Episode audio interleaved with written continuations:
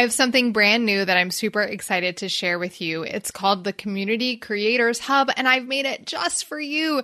You can search through every episode of this podcast by keyword, download all of my favorite guides and resources, and find all of my recommended tools for community creators. And the best part? It's completely free. Just go to Community Creators Hub, that's Community Creators Hub, H-U-B, dot com to get your free access. So the next time that you have conflict inside of your community, I don't want you to necessarily think of it as a bad thing, right? You don't necessarily need to fear conflict because when you handle it well and you treat conflict like a realignment moment, it can actually strengthen your community. This is for you, the online business owner who wants to maximize your profit and multiply your impact. I'm Shana, host of the Community Creators Podcast. I've spent over a decade helping top brands and entrepreneurs create thriving communities that increase their reach, retention, and revenue. This podcast is where I share my best insights and invite you into conversations with the world's leading community creators and cultivators. So grab your favorite mug, fill it up, and let's get started. So lately, I've been having some conversations on Voxer with one of my dear friends about some problems that she's having inside of her membership community. So she has a seven figure membership community. It's a wonderful community. It's based on relationship building. And one of the things she has inside of her community that so many of you probably have too is accountability groups. And I'll talk about those in another time and my thoughts and opinions on those and, and how to do those well. But like many people experience, she had an accountability group that went south. So, this peer group, one of them was a bad apple, so to say, and started um, making all the other apples in the group rotten, if you will. So, this one person wasn't happy with the way something was going in the membership, and peer group time started becoming complaint time. Next thing you know, my friend is getting emails. So, it started with just one email from the peer group leader, which turned into emails from other members from that peer group, which then started to spread to other peer groups. The next thing you know, my friend is in this storming cycle, which you know what I'm talking about if you've heard me talk about the storming cycle in communities. And it all started with one person who had created influence inside of this peer group. Happens all the time, right? But what she was coming to me for was what do I do? What do I do with these people? How do I respond to them? She had engaged in these email conversations with them and ultimately the things that they didn't like about the shifts that were happening inside of the program she really couldn't change anything the reality is is they wanted to take the membership in a little bit of a new direction it's, it's not a whole new trajectory and purpose it's just a little tweak in how they're serving their members and they're intentionally doing that. And these original members, founding members, and they're just not happy with those changes.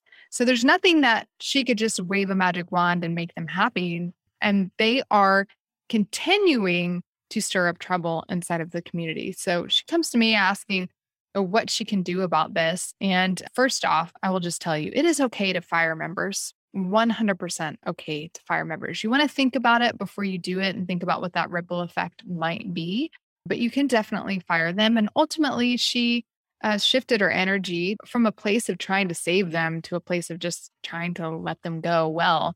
But what had happened and what often happens inside of communities when something like this goes down is it starts to seep like it grows legs and it starts getting into other peer groups and other members are hearing about it and there's kind of like inklings about it coming across inside of the community and who knows what conversations are happening outside of your community discussion forum whatever that might be.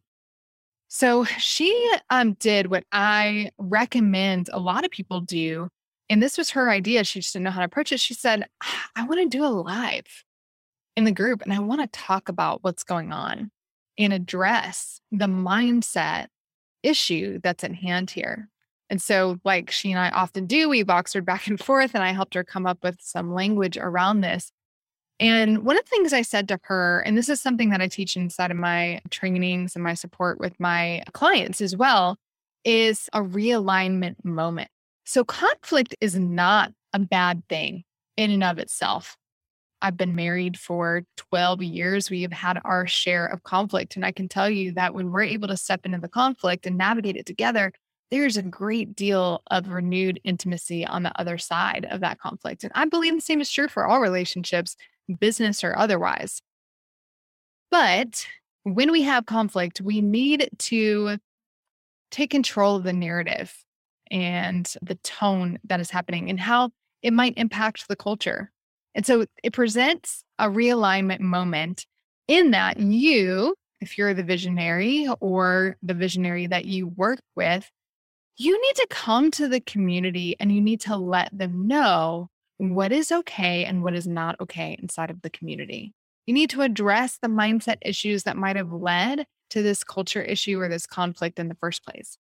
So when I talked to my friend, I said, girl, like you have got to let them know that you become like the 10 people you spend the most time with, or whatever that quote is. Because what happened is this one sour apple poisoned the whole bunch.